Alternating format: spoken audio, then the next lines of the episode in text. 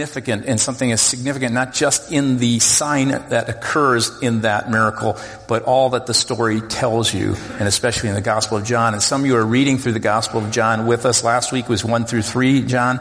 This week is John 4 through 6. If you haven't done 1 through 3, it's pretty easy to catch up this week. One day, every, you know, for the next six days, read one chapter and be up to chapter 6 and, and follow us in this reading uh, through this Gospel. So John chapter 2 verses 1 through 11. On the third day, a wedding took place in at Cana in Galilee. And Jesus' mother was there and Jesus and his disciples had also been invited to the wedding. And when the wine was gone, Jesus' mother said to him, they have no more wine. Woman, why do you involve me? Jesus replied. My hour has not yet come. His mother said to the servants, do whatever he tells you. Nearby stood six stone water jars, the kind used by the Jews for ceremonial washing, each holding from 20 to 30 gallons. And Jesus said to the servants, fill the jars with water, so they filled them to the brim. That's where you get that commercial. No, I'm just kidding. Um, that coffee commercial? Anyway, uh, uh, then he told them, now draw some out and take it to the master of the banquet. They did so, and the master of the banquet tasted the water that had been turned into wine. He did not realize where it had come from, though the servants who had drawn the water knew.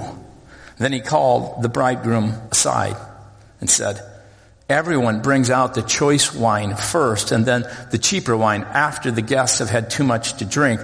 But you saved the best till now.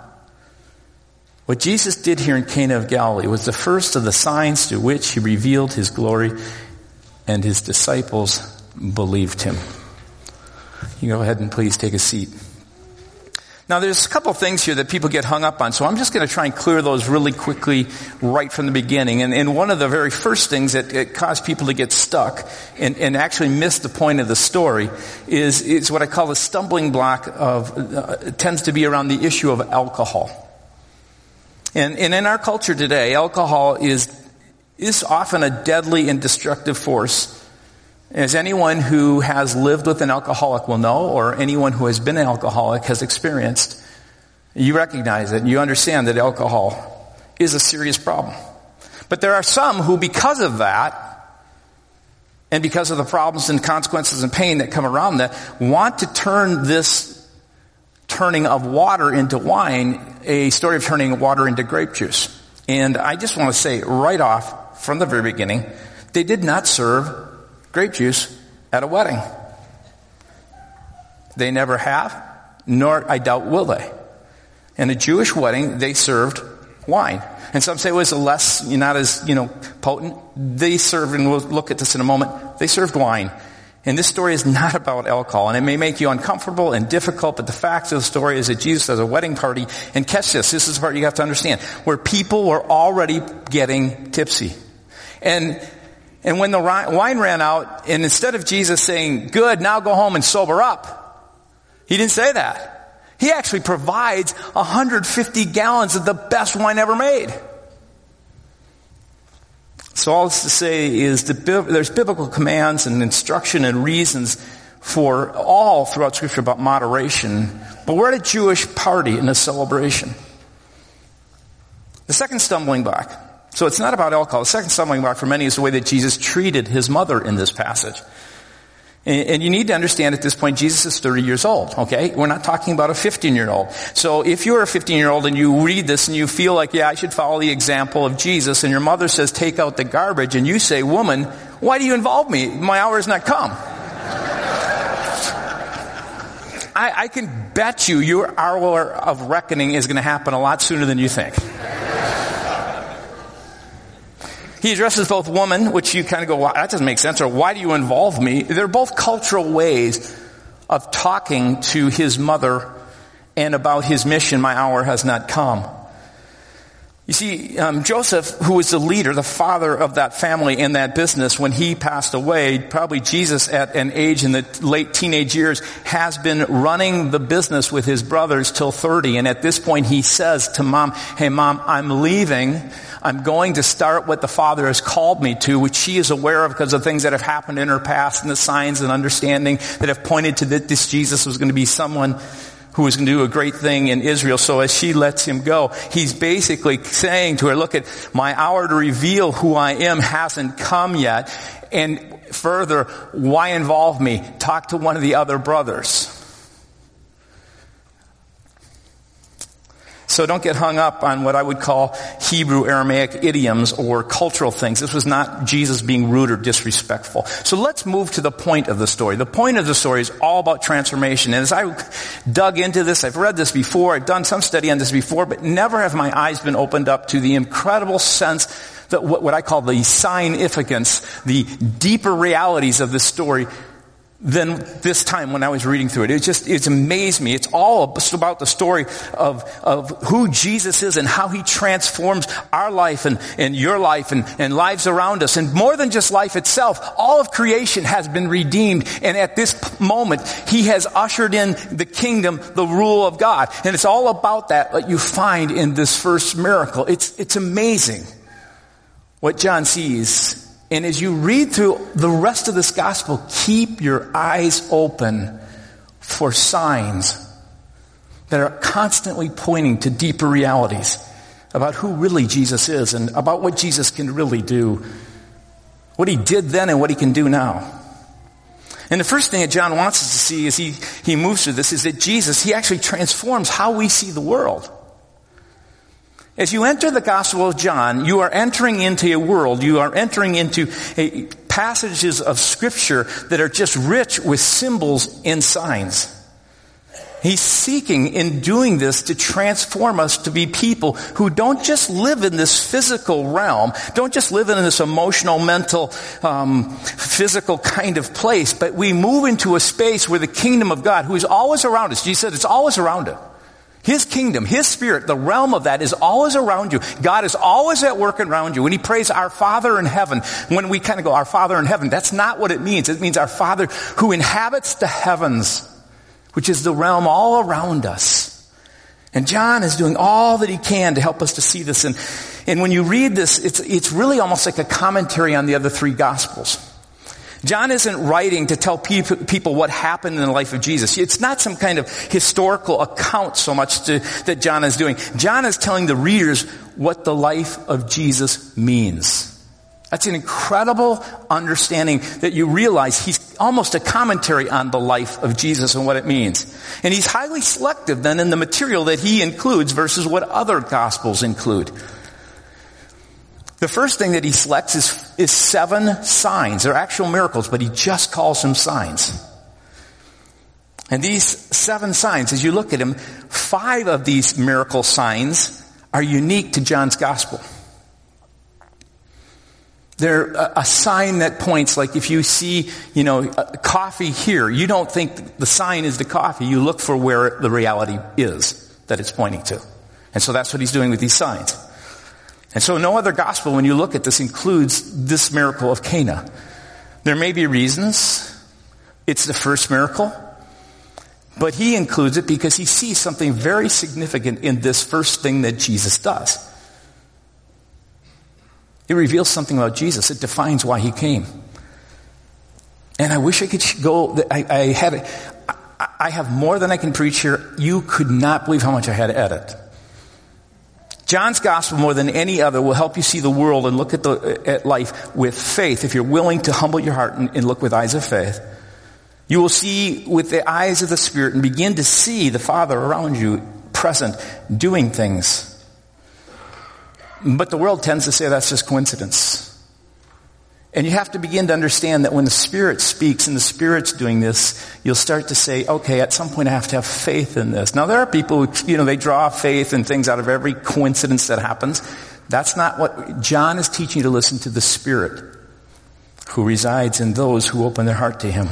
So many words, verses, and stories have two or three levels of meaning when you go through John and the surface level meaning, and then there's a deeper level meaning. So look at John chapter 2 verse 1. On the third day, a wedding took place in Cana, at Cana in Galilee. Now you, it's really easy to just fly by on the third day. Third day just maybe, oh, it's the third day because it's the third day according to um, what John tells us in, in chapter 143. It says the next day Jesus decided to leave for Galilee, which was a two day or so walk, which would be on the third day that he arrives. But it was also the third day when weddings took place. Weddings often took place on a Tuesday, which made sense in that culture. If you're in a culture where you can't just get into your, you know, your Lexus or BMW or Toyota or, you know, or, so I drive a 2004, whatever your car is.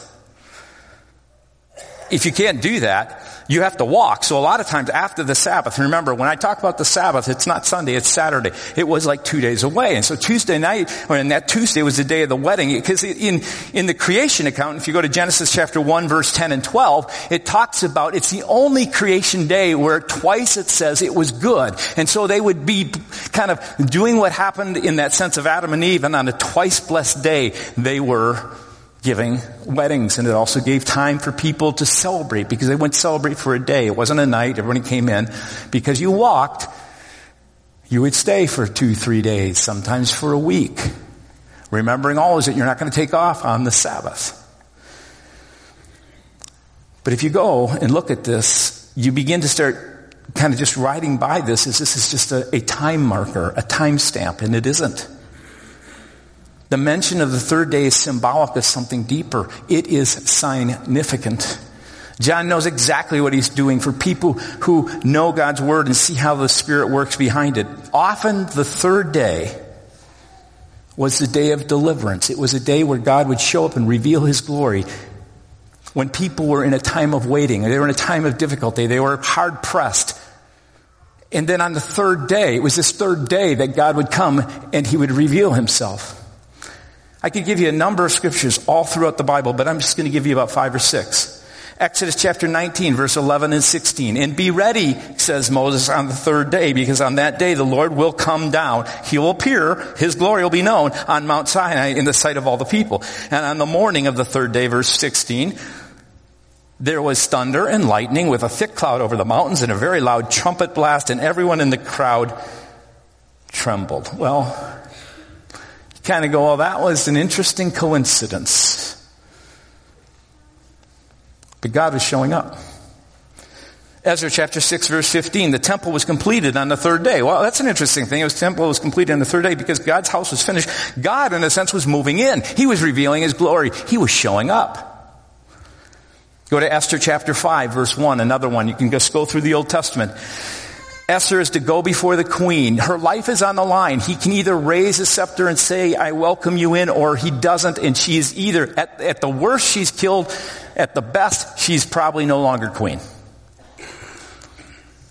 And she's doing this because her people, the Jews, are under a conspiratorial attack and they will be massacred on a certain day. And so her uncle comes to her and says, Esther, maybe, just maybe, for such a time as this, God fortuitously or sovereignly planned for you to be in this place. And listen to verse 1 of chapter 5. On the third day, Esther put on her royal robes and stood in the inner court of the palace in front of the king's hall, and the king was sitting on his royal throne. Hosea chapter 6 verse 2, years before Christ came, makes this prediction. After two days, he will revive us. Who needs to be revived? People who are in a position where they're dying, basically. On the third day, He will restore us. Who needs to be restored? People who are in a place where they've lost what they had. So after two days, He'll revive us, and third day, He'll restore us that we may live in His presence.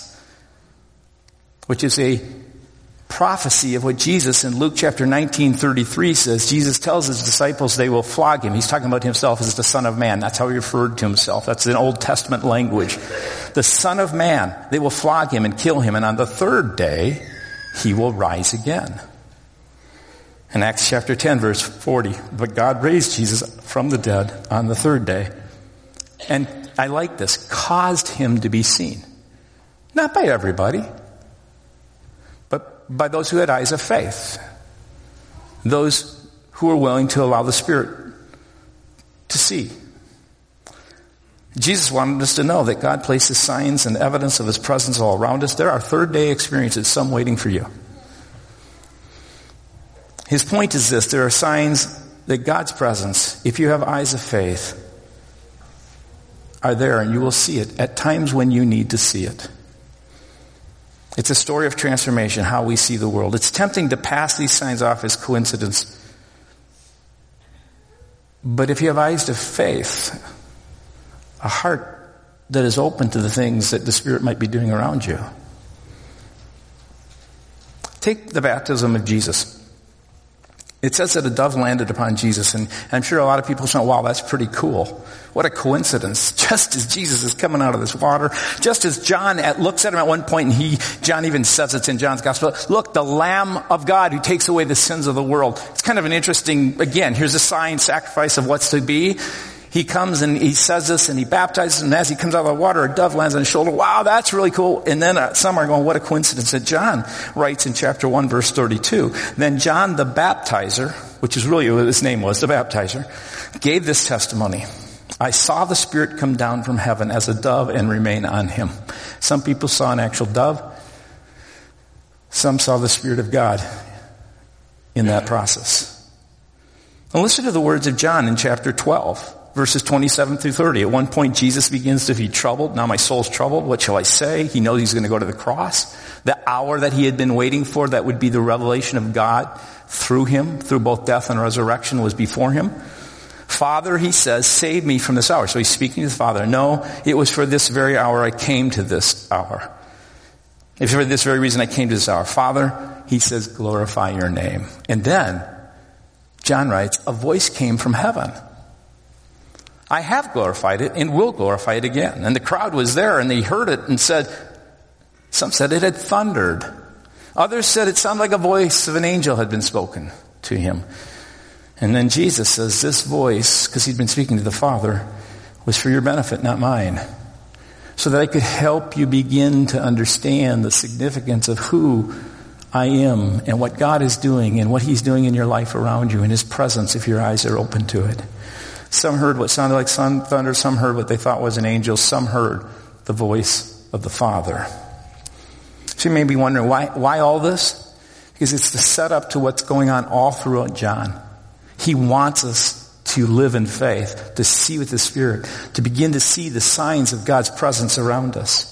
He's continually making himself known in those ways. Behind what looks like a coincidence, maybe a fortunate turn of events, or a unique um, kind of reoccurrence of numbers. I had that happen in my life a few years back, and I don't have time to tell the story, but it was at a time when I got this, I just kept seeing one, one, one all the time on, on the clock at weird times, times when I was in despair and my phone would be sitting on the on the, the uh, chair next to me in the car, or the seat next to me, and all of a sudden I'd see it flash on, and it'd be one, one, one.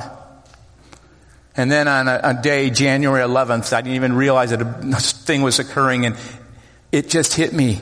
God has been telling me I am with you through all this. And I've been so grateful to God for being able to look back at that and say, I, I know. Even in the most desperate times, and I've gone through this, this fall's been a really difficult time personally. I've felt some sense of despair, and I felt some sense of, um, of feeling even just being depressed, being honest with you. But yet at the same time, I can tell you this, that I know I know that I know that those things have occurred and that God's with me. So I just want to say, God will speak to you in ways, you'll see things. If your eyes are open to it, He will make it manifest to you in ways that are meaningful to you. Sometimes even a bit odd. But I want you also to know this, not everyone sees signs. I think people of faith and people who have eyes of the Spirit can see them, but not everyone sees signs. So don't expect everyone to see it. People will laugh, they'll mock, or they'll say, that's really naive. But as you seek to follow Jesus through His Word, according to the things in His Word, He doesn't speak differently from that. He doesn't contradict it. But as you walk in that, He will confirm His work because the, the Father who is in the heavens is all around us. He loves you. He personally wants to walk with you. He's deeply concerned about what's in your heart right now. Not everyone sees what I call the deeper significance behind the sign. Just look at this text. That's what John wants to make us see. The wedding guests, even the master of ceremonies, you know, the master of the banquet, had no awareness. They had no awareness that they had, that the water was gone and it had turned into wine and what had happened there. They didn't even have any idea. The next group who we're talking about are the servants. It says they give it to them, and even though the master of ceremony goes, wow, this is really good stuff, man, look at, he brings the bridegroom over, which is a really good thing, because the bridegroom at that time, they were the ones who put on the, the, the, the party. They, they paid for everything, and for years with two daughters, I've been hoping to kind of get that back into our culture. But yeah, And, and so he's sitting there and he brings back, and he goes, this is incredible. And it says, even the servants knew that it had been, they had seen a miracle. They saw a transformation of water to wine, but not necessarily the significance to what it was pointing to. People will see miracles. God's so good and gracious. But the deeper significance that John sees, he sees not just a, a miracle of transformation of water to wine, he sees the agent of transformation. He's going, that's cool. But was really cool is this guy we're following. You know, we get gifts from the Father, but this Father, through Jesus, this Jesus, who is God, is doing things that no one else can do. And I think one of the reasons why I think John was so loved, it says, you know, the one that he loved, he never names his name, but the one that he loved, is because I think John got Jesus. He saw the things that Jesus was representing through signs and wonders and works all around him. I think one of the reasons he probably brought um, Peter, James, and John into his closeness was because, again, they were people who were beginning to understand. Peter at one point understands, who, who do they say I am? And he says, you're the Christ, you're the Messiah, you're the one who was sent. I do believe as you grow and you open your eyes, you will feel and you'll experience that. Like John says, he's the one he loved. You will feel loved if you open your heart and say, God, I just, I do want to see you. Re- have you ever said that? I really want to see you active around me. Now, I'm not saying that happens all the time and, and that, but there are times when God will come in those moments where he will just let you know that he is with you. He loves you. The second thing that you see is he transforms where we turn in times of difficulty. I, I, in the face of this difficulty, Mary turns to Jesus, and John is learning how to turn to Jesus. We're all learning in that sense how to, how to turn to Jesus in those times when it's difficult. In, in, in verses 1 through 3, on the third day, a wedding took place in Cana of Galilee. Jesus' mother was there, and Jesus and the disciples had also been invited to the wedding. And when the wine was gone, Jesus' mother said to him, they have no more wine. And I love the place of where God puts signs in our life. They usually happen in pretty ordinary, everyday events of our life. It can happen at weddings. It can happen in different places. They happen in the midst of celebration. You know how that is? You know, things are going really well. Things going well in your life, and all of a sudden, as they're going along and life is moving along, things happen and you go, oh no you find yourself in a place where you're trying to, with all the resources you can muster, to try and get through this. And, and, and, and you try and eke through it. And, and the thing that's happened was unexpected, unplanned. You, you didn't, you're just there. The wine's gone. You have no more wine, in a sense. You have to understand, in, in, that day, running out of wine wasn't just a mere inconvenience, kind of like, oh shoot, let's, let's get some water now. Hospitality was one of the most important things that you would do in that culture because people, when they would travel, had no, there were no um, Holiday Inns or Hyatts or anything. I mean, you would go and you would stay and you would be taken care of. People would have to have food. You often would have to have enough food just in case someone came. And so when it was a wedding and a party, people were purposely coming, intentionally coming. So it better be that you have all that's needed for the people. It's a major faux pas.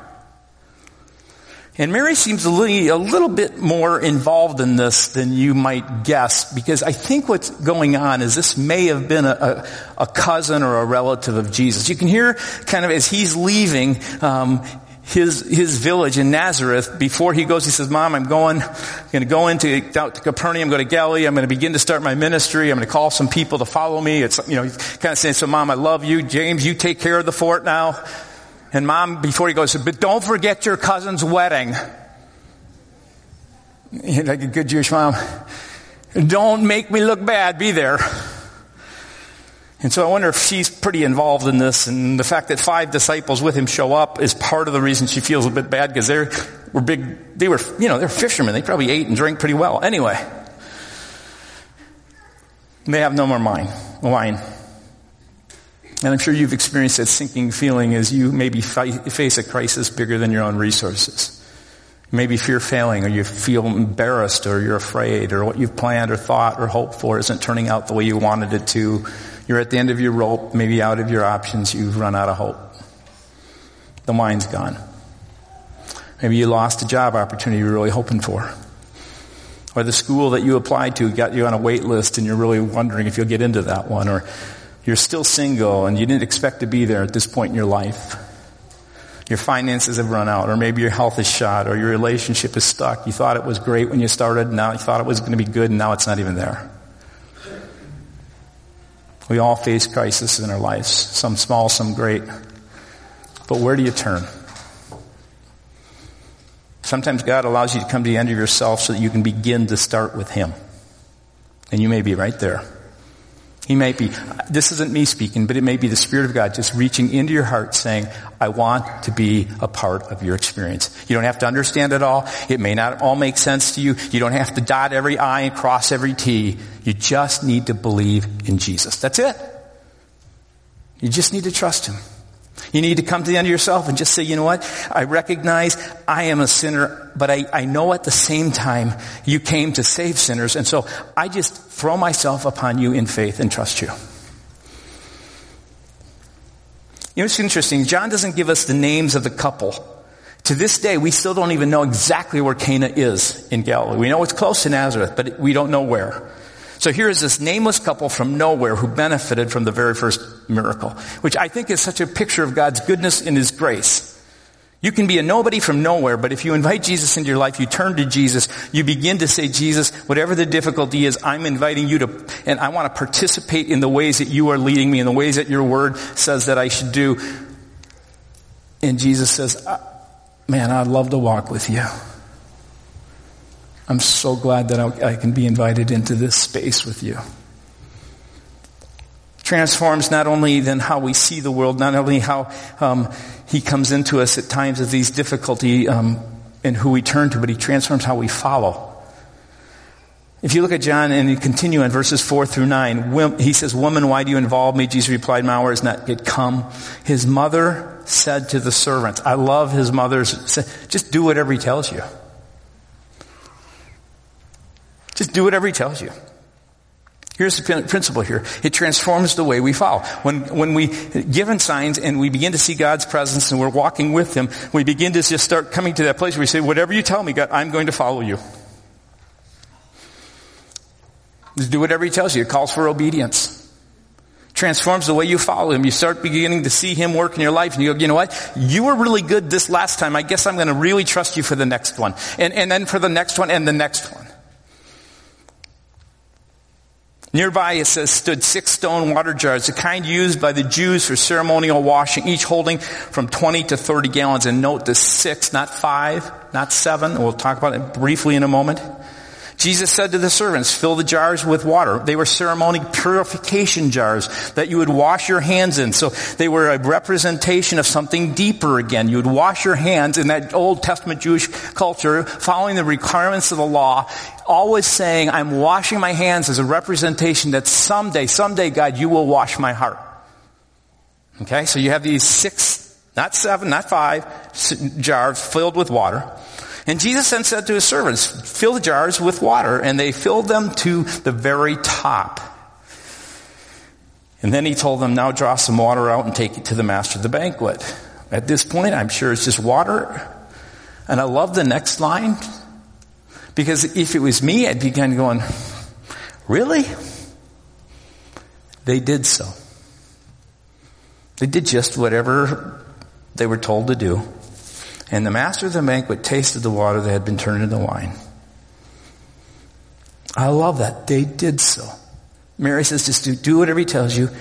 And they did so. They just said, we will be obedient. We will follow you when you instruct, when your spirit is directing me and you're prompting me, when your word says this is the way to handle the situation, I'm going to do that. I'm going to choose to be obedient to you. Imagine if they hadn't. Imagine they went, oh man, this is, they tasted, this is just water. they probably would not have seen even the miracle themselves. Now, God would have done what he needed to get done, but they would have been left out of it. It's imperative that we do what Jesus says, even if we, if we want to see his presence and power in our life. It is our obedience and our faith that unlocks his presence and power. On Monday morning at 5:20 a.m. when I woke up, I was getting up to go to get ready to go to one of my guys group. I looked at my phone and I saw a number of texts that had occurred through the night. This is this last Monday. They had been sent, and I, I soundly slept through all of them. Didn't hear them. What I found is that Bob Kleinschmidt had a stroke. He was in the hospital. He had had some seizures that made things worse. He'd become intubated in ICU. I mean, at one point, it was very, very um, tenuous. One of the texts right initially in the chain around 514, 520, somewhere, I think it was like 514 a.m. Andrea, our pastor of worship and prayer, simply wrote, because it was sent just the three of us, in my spirit I heard that God is attending to him. And I read that and I thought, that's kind of cool. That's encouraging. That's nice. I was trying to figure out how to get there, and then I found out the price of the flights. I'm going, should we do it? And I want to be responsible with the money that, the, you know, and I just was processing through all that, and I felt in my heart God said to go. I, I'd met with my small group of these guys in their late 20s and 30s, and I asked one of them, I asked them, I said, what should I do? And I love that millennials are relational. and I love the fact that one of them said to me, he goes, you know what, what I would do, pastor? Didn't call me pastor, but implied. I'd get in the corner and just say, God, what do you want me to do? I thought, yeah, I've kind of done that and you're right. So I left that group and I went and I got my ticket and I flew down to Florida. As I got down there and went into the room where they were, it was like really dark and depressing. It didn't, I mean, it looked bad.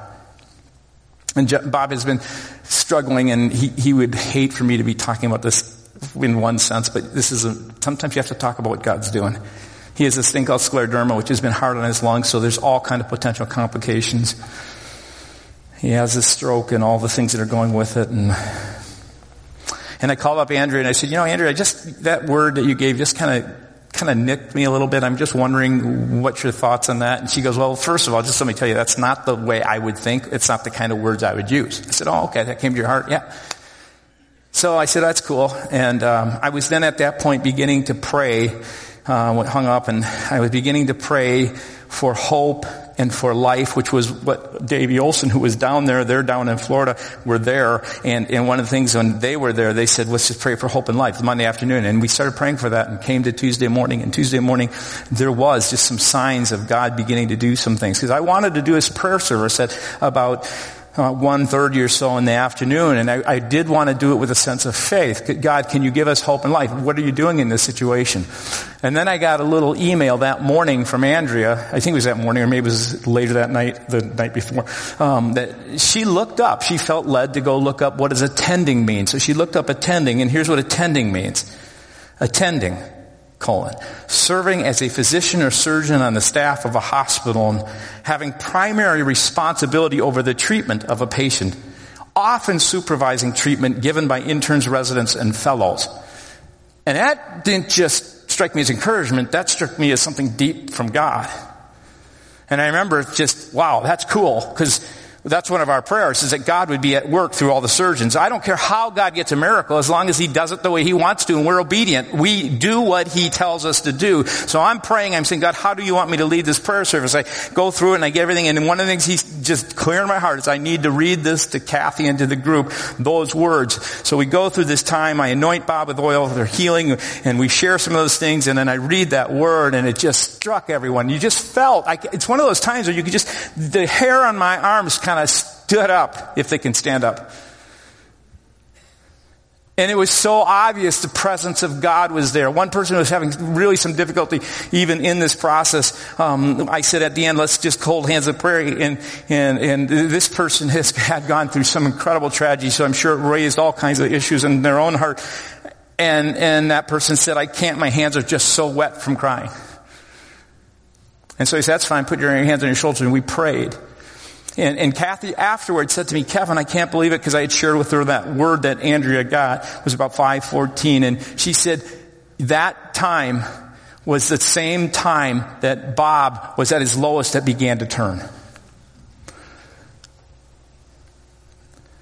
I can't make this stuff up. This is, I've seen God work this way so many different times. And I'm not just talking about in illnesses. I'm talking about how God works in our, our experience. You need to invite Him into your heart. Have a humble heart. His presence is all around us.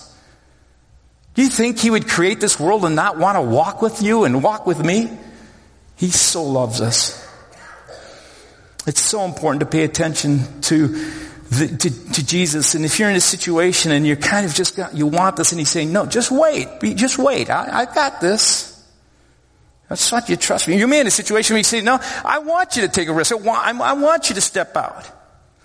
I don't know. It could be in your finances. It could be in a relationship. It could be you're single. It could be that you're in a marriage situation where God for a long time has been saying to you, you know what? I want you to get help. I want you to see a counselor. And, and he, and he's just you need to determine to do what he tells you to do. It's critical. As a church, I think as a church, as we see, as God has been working, continues to work, because I, I tell you, I do not want to just come and play church as a nice church family, do a lot of nice activities and, and you know, whatever. I, I really want to see the move and work of God. And if that's your heart, I just say join, join the group and say, God, whatever you tell us to do, we're going to do it. We're not going to be afraid to walk in His presence. He transforms how we serve. I'll give you these two real quickly. There were six water pots, not seven. The reason that John puts that in there and includes this is purposely because the old covenant, the old was all about what, it was good. You know, some transformations are from really ugly to really beautiful, like Beauty and the Beast or Dr. Jekyll, Mr. Hyde. You, you have like transformers that go from this little thing to, you know, to, to a robot or, you know, you have these kind of different changes that are drastic. Sometimes all God is asking is something that is good to become better. The Old Testament law was a good thing. It pointed out the will of God. It shows us that we could never ever, nobody here can perfectly follow that. You will always come up short. You will always come before God. You will live in a relationship with God that feels like duty. It's a grind. I'm going to try and do my best. Or you'll give up and say, I can't do it. I can never measure up. Those water pots were the purification. It was this whole method of the Old Testament. And the reason he, he doesn't have seven is because Jesus is the living water. He's the seventh addition to it. And John has a story about this woman at the well. She has five husbands, and he says, that's really right. She says, yes, and I'm even living with one. So she really has six. And here's Jesus standing before, again, the living water. He's the seventh, the perfect husband, the one that will complete it all. What he is saying in this, as you read this, through a, all kinds of ways, in Jesus is the completion and the fullness. In him is your full forgiveness. In him is your power. In him is your life. Do you want that?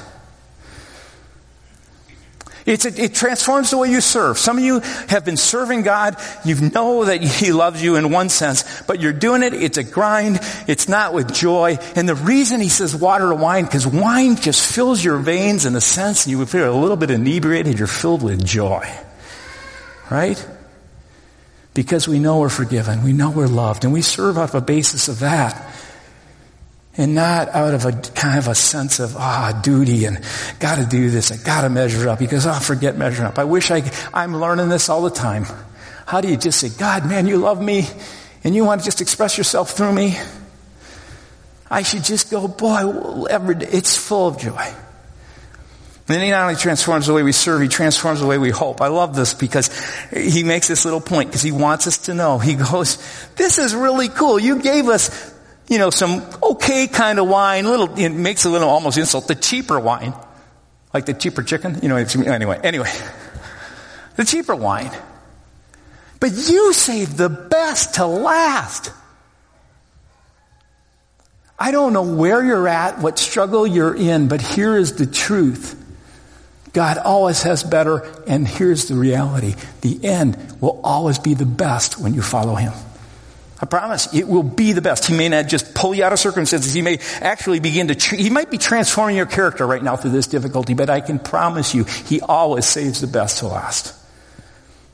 And God wants to do that. I'm going to ask the, the team to come forward and um, we're gonna we're gonna sing a really fun up song, but um, as they come forward, I'm gonna ask you to stand with me, okay? Yeah, I was so bummed when I thought this snowstorm was coming because I really wanted to give this message, even if it was like five, because I knew some people would be watching live stream. Bob, Jack, I'm going to ask you to pray with me. Father, I just thank you, Jesus, for who you are. Uh, you are the one in which there is life, grace, mercy, forgiveness. I'm a failure. I don't do this well at times. I, I know that I blow it. I hurt people. I know that we all can experience. I, what I'm saying right now, I know there are some people going, that's, I, I, I'm there. But in you there's grace and there's mercy. And you can take the water of my life and you can make it wine. You can actually transform me. Because you are the agent of transformation. And I'm, we can get caught up in miracles and signs and we want to see miracles and signs because we know that's just a part of living in the kingdom. It's just natural to the kingdom.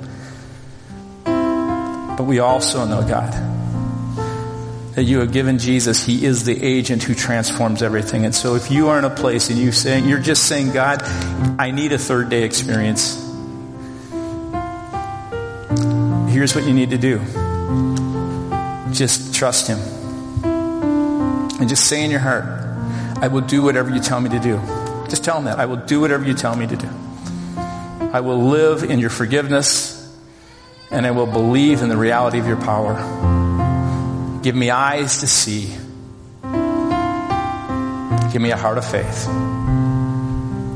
Now, Jesus, for anyone who's prayed that, I pray you would seal that and make that deal true in their hearts and lives. If you've prayed that prayer, I would love to have you talk to me or talk to someone that you know and just put a kind of stake in the sand. And I made it, I, I just made a commitment today. Would you let that person know or let me know? Just can email me or however you want to do it. Father, we thank you, and we're here to sing praise to you in Christ's name. Amen.